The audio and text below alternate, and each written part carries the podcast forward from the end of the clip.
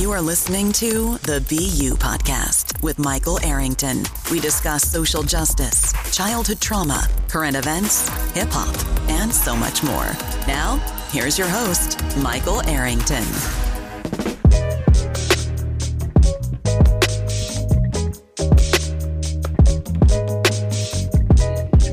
BU Podcast. Your man Mike Arrington here. Uh, we're gonna have a good show today. One of my guests um, is a renowned. I don't even know what you would call her, um, but she's been, you know, instrumental in a lot of major record deals over the past, I'd say, 30 some odd years.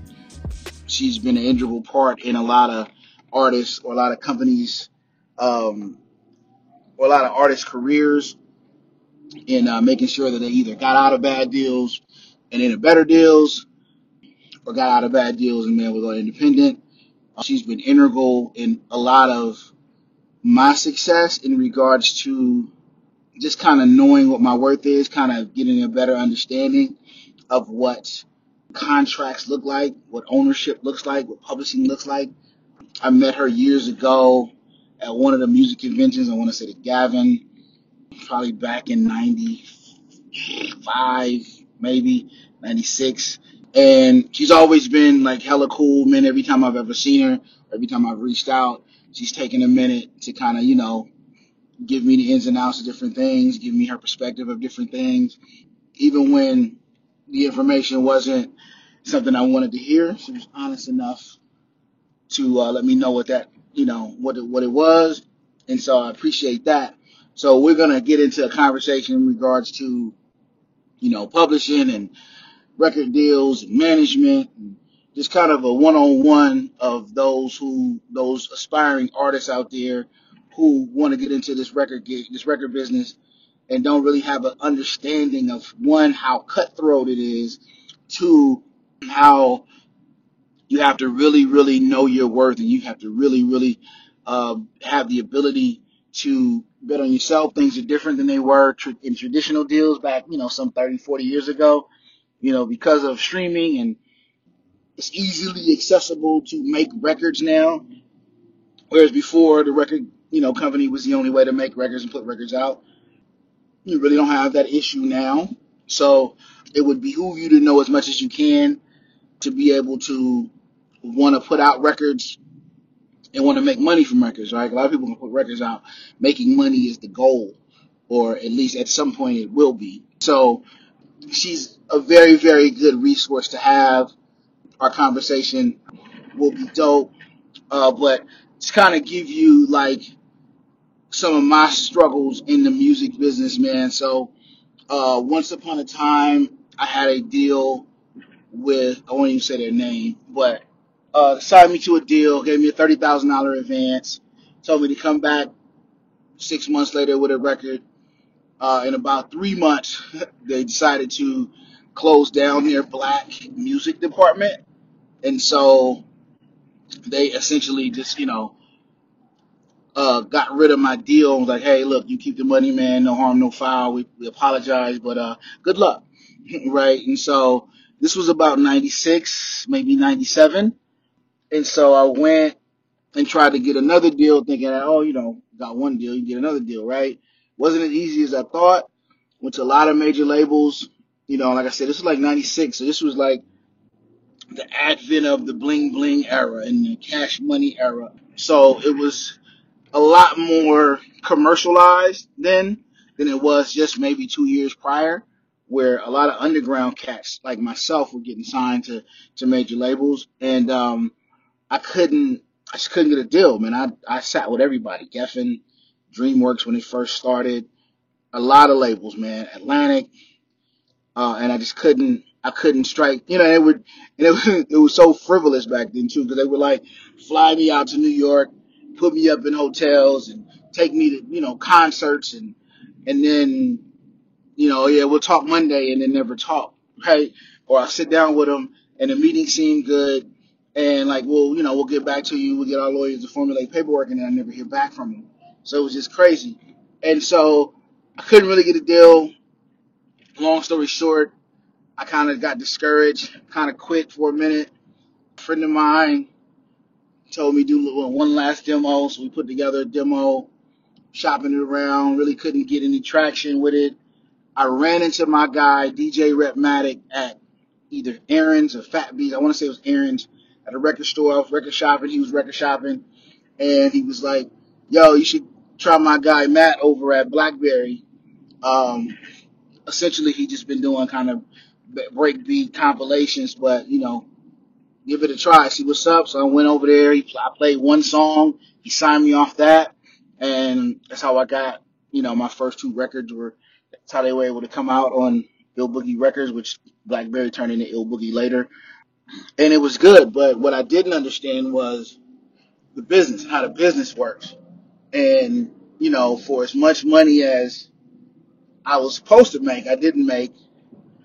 But I learned like music biz one on one. I learned about publishing, I learned about masters and ownership and all that type of stuff. And the fact that, you know, I was able to walk away with my masters was a win for me anyway. And so over the years, those two records in particular have had some kind of commercial success, but I was able to, because I own the masters, was able to do a lot of music licensing before that was really a thing. And, you know, those first two albums have been able to sustain my career financially since. And that first album came out 2000, second album came out 2001. Now I've made about 11 records since and be able to tour and all that type of stuff. But those get heavy rotation still in the music licensing and commercial realm.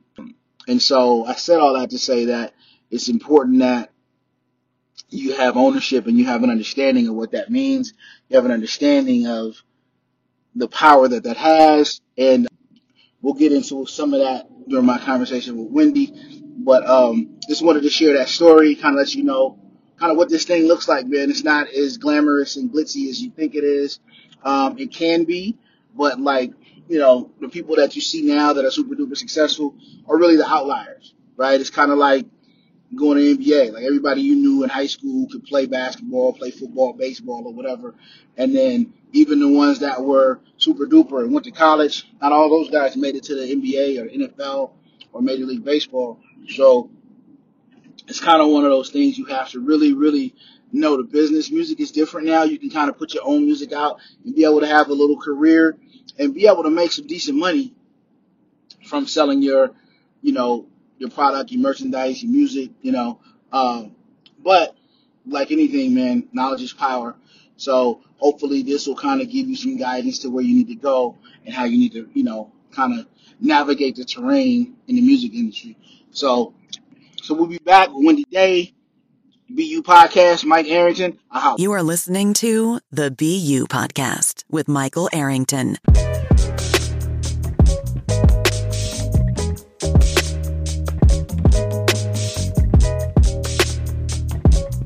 So that's right. We're back. The BU Podcast, Mike Arrington. I have my guest today. Um, I don't even know where to start.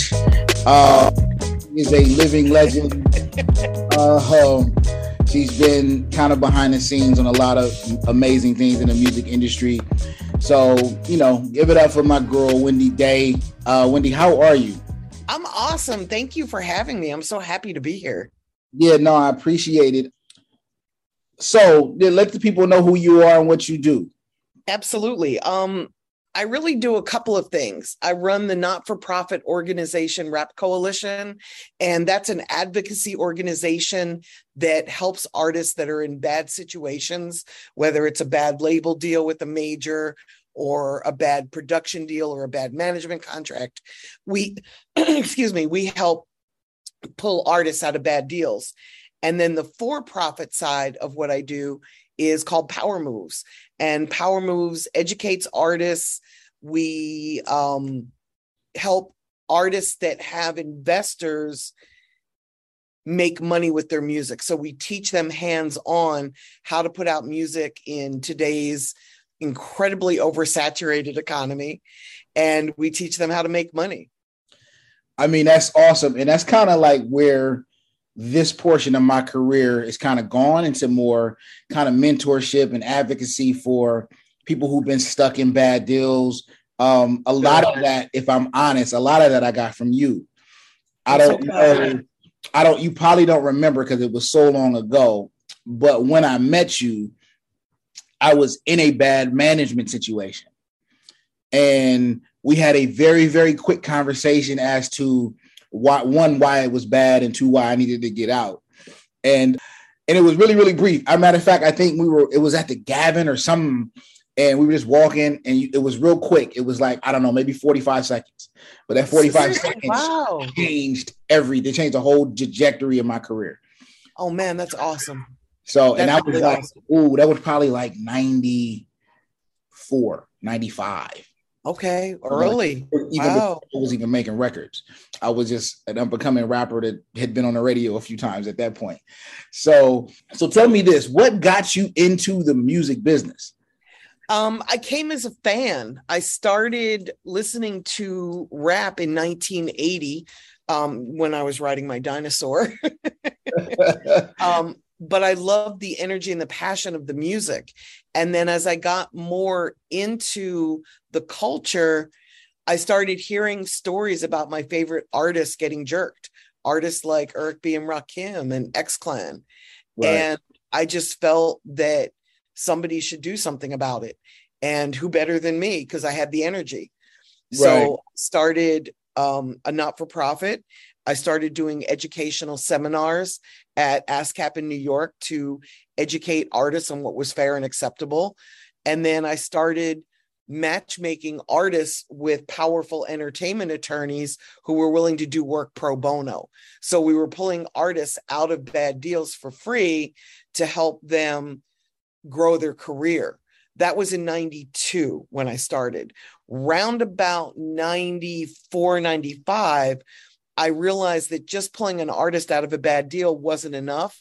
So I started doing deals for artists because I'd seen so many bad deals, right? right? That I knew what a good deal kind of looked like. So I started negotiating deals for artists that had some leverage into some good deals. And the first deal that I worked on was Master P's deal. Right. That's um Probably that was a nice deal to have under my belt as my first deal. It's definitely a good resume, uh, resume bullet point. So, talk to me about getting a record deal in, let's say, 1994 versus today. Like it's vastly different. It's vastly different. Um, first of all, back in 94, it was really challenging to do it yourself. Today, you almost have to. In fact, I won't even say almost. Today, you have to start out independently and prove to record labels that you have value and reduce their risk a little bit to show them that you're worthy signing. So today, there's more proof of concept than there was in the in the 90s but it's also a lot easier to work records and i say that as somebody who still works records you know, back in the 90s, we had to press up product. We had to get it into stores. We had to go from city to city. We had to lug them around, sell them out of the trunk of our car. Right. And it was very challenging. Today, because of the internet and streaming, there's really not much to lug around. We still have to go out in real life and do stuff, but most of what we do is digital. It's social media based. It's um, influencer marketing based.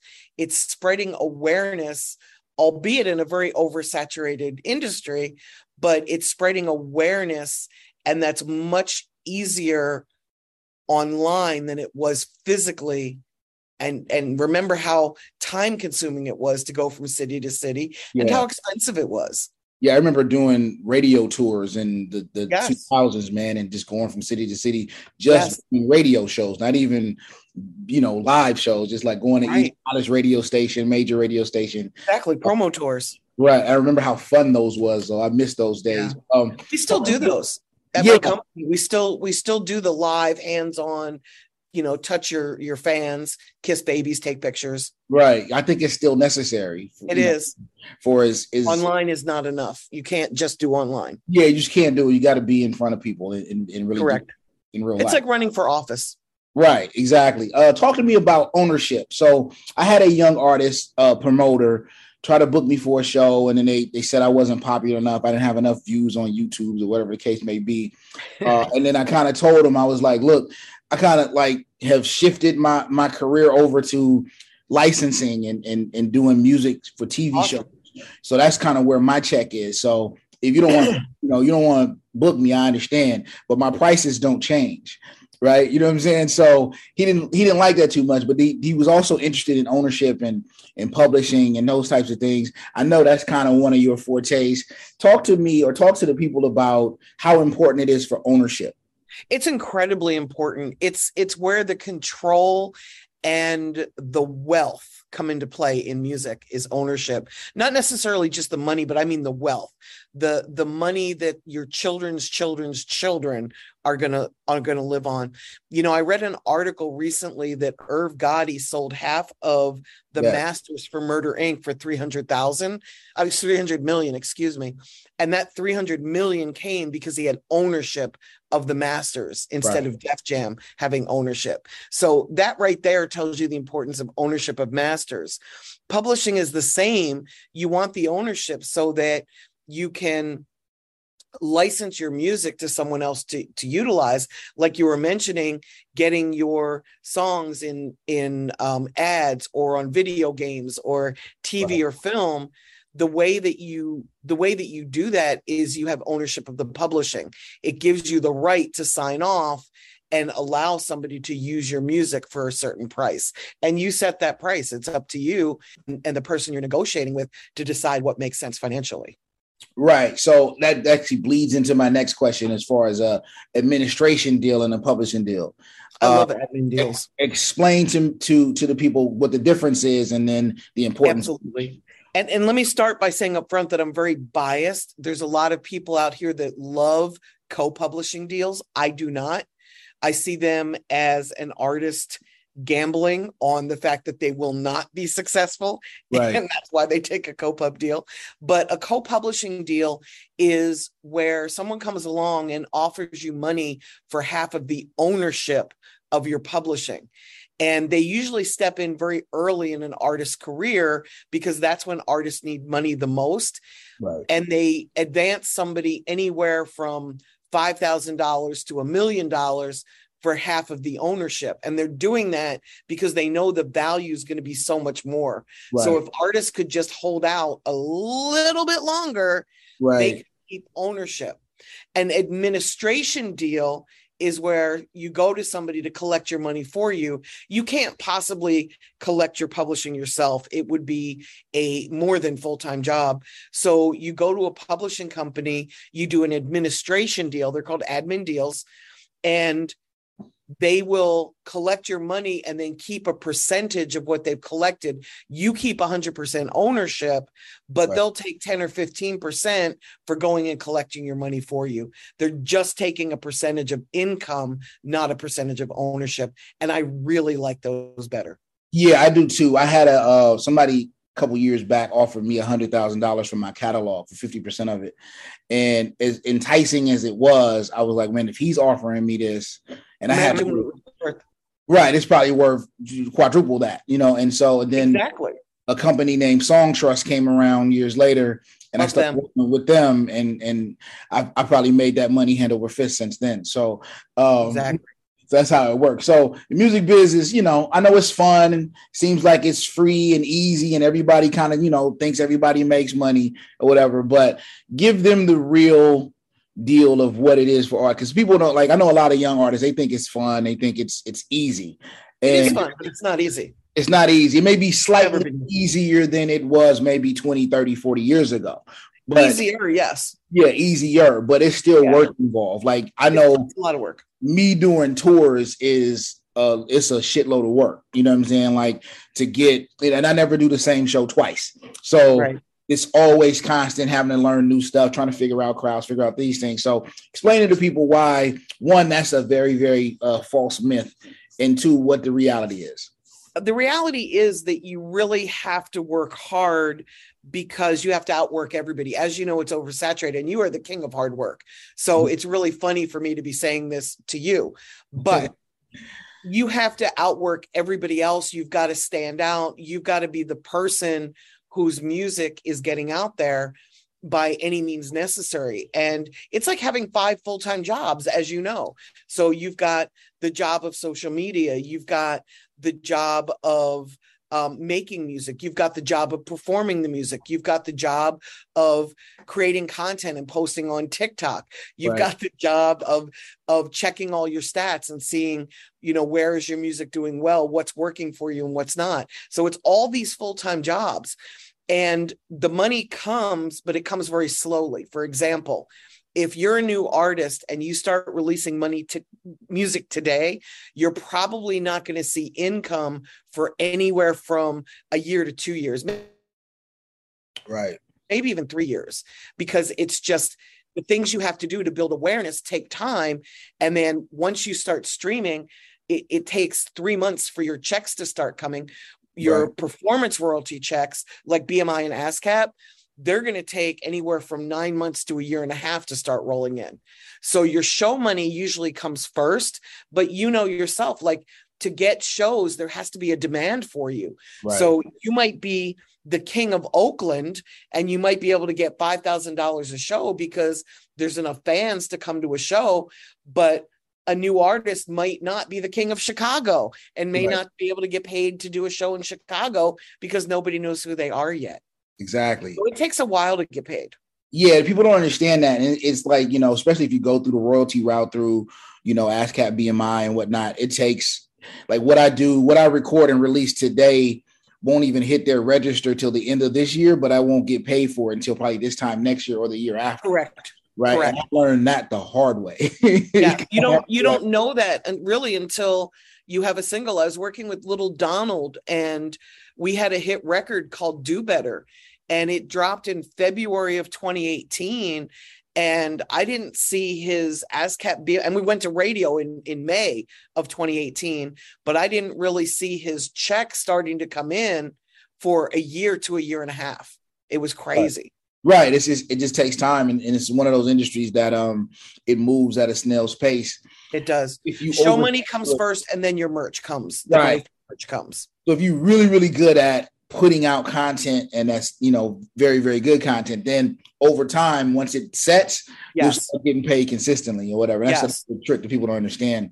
Yes. so over the last 30 years what has been the biggest surprise you've seen in the music industry? Um i'm going to give you a positive one and a negative one okay so one of my biggest shocks was when the internet came into vogue Mike, I thought that people would do research and learn how the music industry worked. And I thought it would make it much, much easier. And with the amount of misinformation out here, and the fact that for some reason artists don't want to put in the time to learn how the music business works, that just kind of shocked me because when I was coming up in the 90s, there was no internet. So we learned everything by doing we banged our head and that's how we learned not to bang our head right. or we learned from building relationships with people that came before us for me that was E40 and Too Short. I learned how they were doing what they were doing and then brought it into Twista's camp and started to apply it. Right. So there was no internet to learn. Once the internet came along, I thought, wow, this is going to make it so much easier and so much better and it didn't and that really shocked me right um, a, a good shock I'm, I'm sorry i'm being greedy and taking two is that okay that's fine um one of the great that was a bad shock right? One of the great shocks is how many people who want to be artists it's become so much cheaper to record like in your bedroom and then upload to the internet. So what used to cost hundreds of thousands of dollars in the 90s to make an album you can make an album now for 5 to 10,000 if you you know if you if you so desire right. there's many more producers out here there's many more styles of rap so what it's done in a positive way as annoying as it is that it's oversaturated one of the great positives is that it's taken the entire genre of hip hop and made it the number one genre in the world of music. Yes. And I think that's amazing. So it's spread an entire culture bigger and better around the world so that now when we go to do um, synchronization, it's it's easier to get placement. So advertisers want rap, unlike the 90s where they were like, rap, no, we want nothing to do with it. So that's a huge positive.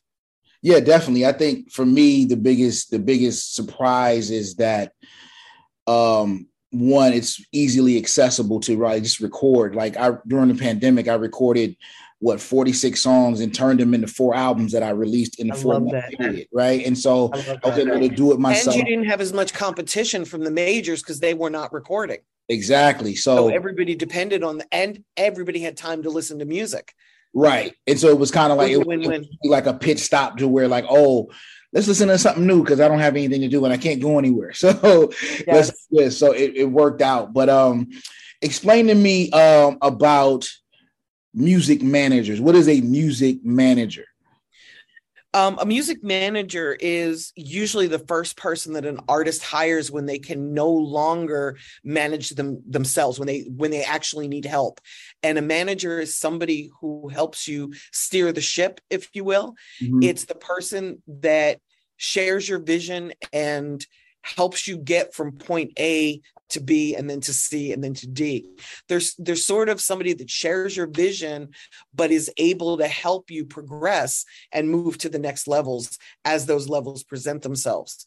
What a manager is not is an investor.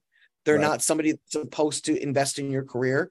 They're not a booking agent. They're not supposed to go and get you shows. Some can because they've got the right relationships. Right. And a manager is not a babysitter. It's not somebody who is supposed to help you with your entire life and organize your baby mamas and right. figure out your life for you you know it's somebody that's helping you build your career and helping you get to the next level. But they've really got to share your vision and you've got to be as an artist you've got to be a little bit careful when you bring one into your movement because they get paid by percentage. So they make anywhere from 15 to 20% of your income. If you've got no income that means they're making 20% of nothing. Right. so in a perfect world they're not a charity. So they they want to be making money as a manager right? Right. So you've got to really have something already going on and popping where they can just apply their connections and experience and get you to the next level. Right. I've been pretty lucky over the years. I've had i've never had really really good managers just because i work harder than them. And i feel like if i'm working harder than you i don't need to give you 15% of no. i do. But i've always had a good attorney that has always helped me with different things and was always able to yes. connect me with booking agents and you know and those types of things sponsorship awesome. stuff so you know desiree gordy was one of my first um, attorneys or whatever Berry Gordy's daughter and yeah. so she was able to put me in a room with all these you know extraordinary people. So that's networking awesome. is the key for me. I've been a network junkie. That's how i got into the business man. Taking Razzcast to the wake up show is how i got into the business. Oh that's awesome. He's my favorite rapper. You know it's it's it's amazing because you have always outworked everybody and you've always stayed independent and you've always made the lion's share of the money yourself. And there are no words for how much i respect that I appreciate that. I, I, really got to like. I remember going to Russell Simmons in 2003, saying, "Man, look, I'm trying to get a deal." He's like, "I heard of you, but I don't want to sign you because I know you're going to read your contract." So he was like, "You can do this yourself." he was like, "You can do this yourself. You're smart enough to do it yourself. You can, be me." And so that was always that was kind of like I remember walking away feeling defeated, but after it registered, it made sense, and I was like, you know, but you were yeah, absolutely yes. right. So you know, sometimes things happen and and we feel like it's a negative, and years later we learn like it was a blessing because we dodged a bullet. Right. It was it was That's definitely a blessing for sure. Um, what happened to the conventions like the Gavin and those types of things? Why did they disappear from from hip hop? That's how I met people like you. So I was able to get yes. good information and network. It was like a, the best place to network. I, I miss them so much. I think that what happened in hip hop is that we splintered so much. Um, we kind of became two factions the older segment and the younger segment and as older folks we didn't really embrace the youth so they kind of you know put up the hand to us right um, and and now the conventions that i do see are really just like my generation all sitting around and talking to each other being ineffective and nothing's really being gained from the conferences, in, in my opinion, that exist today. Um, it's very hard to get people together. It's very expensive. The internet has taught us that we can do Zoom calls for right. for free, that we don't have to get on a plane or or you know FaceTime anybody to talk anymore. We can actually do things on the internet more cost effectively, but we lose something in that face to face and that being right. able to touch and hug somebody and you know really feel their energy. We lose a lot from that yeah, I, like I said, some of the best relationships I got and garnered from this this industry was from conventions like the Gavin, Agreed. Jack the Rapper, and those types of things. Yes, so, that's how I built my career was going to those and speaking on panels. And I remember when when I first started, I was really broke. I remember bootlegging passes. Yeah. I would I would see somebody with a pass and say, "Can I borrow that?" I'd run to Kinko's, I'd bootleg it and come back and you know that's how i would get into the conferences because i couldn't afford the the $200 ticket. Right you and me both. I think uh, my man bj over at patchwork was he had taught me that that hustle. So we he would get a couple passes and then we'd go to kinkos and get 10 more. And then then he was exactly. like look i'm gonna get 10 more you gonna sell five Exactly. so that was exactly. awesome in and of itself. And that and that would pay for our transportation to wherever you wherever the conference was, whether it was New Orleans or right. San Diego or wherever. Right, right. So last question I asked all my all my guests. Uh, if you can have the opportunity to have dinner with anybody dead or alive, name five people you'd have dinner with. Malcolm X, hands down. I, I absolutely um he's one of my heroes and he's absolutely somebody that I would want to sit down with and really pick their brain. Um, Tupac, because I miss him. I had the opportunity to work with him and we were close, but we weren't super close. And I would love to have the opportunity to learn more about how his mind works. Right. Um, three more. I would like to sit down with Mother Teresa. I mm-hmm. see a lot of myself in her, and um, I want to know how she did it without slapping a motherfucker. so that would that would be cool. Um, two more. Um, I can't remember his name, but he is the gentleman who started. He started in India, and he started a small banking system. So he was lending people like a hundred dollars in $200. His name is something like Muhammad Kunis. Okay. Kunis. He wrote a book. He's an amazing brain and he really helped transform um, wealth in poor communities because he was lending people money so that they could start farms and buy a goat and sell milk and like entrepreneurialism at its like most basic basic basic right and then um, oh, i have one more I would probably, my mom passed in 2014. So I would probably love to sit down with her one more time, but I would want to know what's it like on the other side. Right. That right. was a little more woo woo. Right, right, right. No, that, I, I get it though. I get it. I get it. Yeah, Malcolm X is definitely on my list. Um, yeah, I would one. Uh, I would love, love to have had a conversation with um, Sam Cooke. Ooh, and just kind of his, you know, his entrepreneurial spirit at the time when that wasn't yeah. a thing.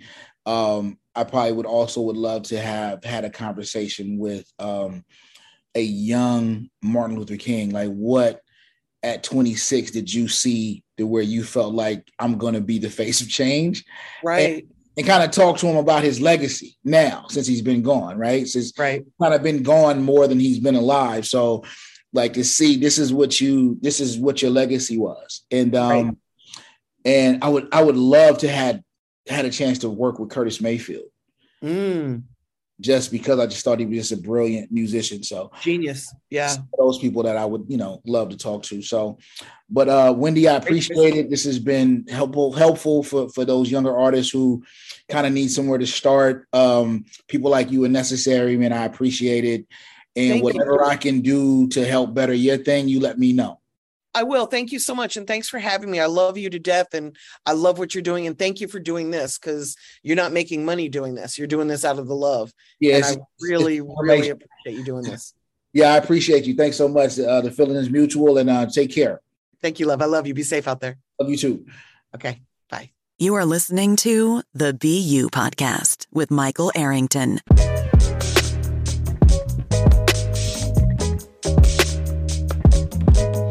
That's right, we're back. BU Podcast. You guy Mike Arrington. Um, so yeah, that was my guest Wendy Day, man. I want to thank her for you know taking out the time, man, figuring out the time zones. I know she's super duper busy. I'm super duper busy, but we were able to make it work, man. I hope this, this conversation was beneficial for those up and coming artists or those artists who've been in the game and just didn't have an understanding of what uh, some of the ins and outs of the business is. Like I said, man, knowledge is power. The more you know, the better off you'll be. Just know, like a wise man once told me, uh, I think it was Quincy Jones told me once, it's the record business, not the artist business. So the record company is, they would like to be the end all be all, right? And so if you at a point to where you're good enough or popular enough to get a record deal, know your worth. You know, know how to negotiate for you, right? If you've already built up a following and you, you know, SoundCloud is popping, your YouTube is popping, your Spotify is popping, right? Then really kind of understand what it is you need a label for and then how they can help you be you, right? Not necessarily because uh, their goal is to make money. So remember that their goal is to make money, not make you make money.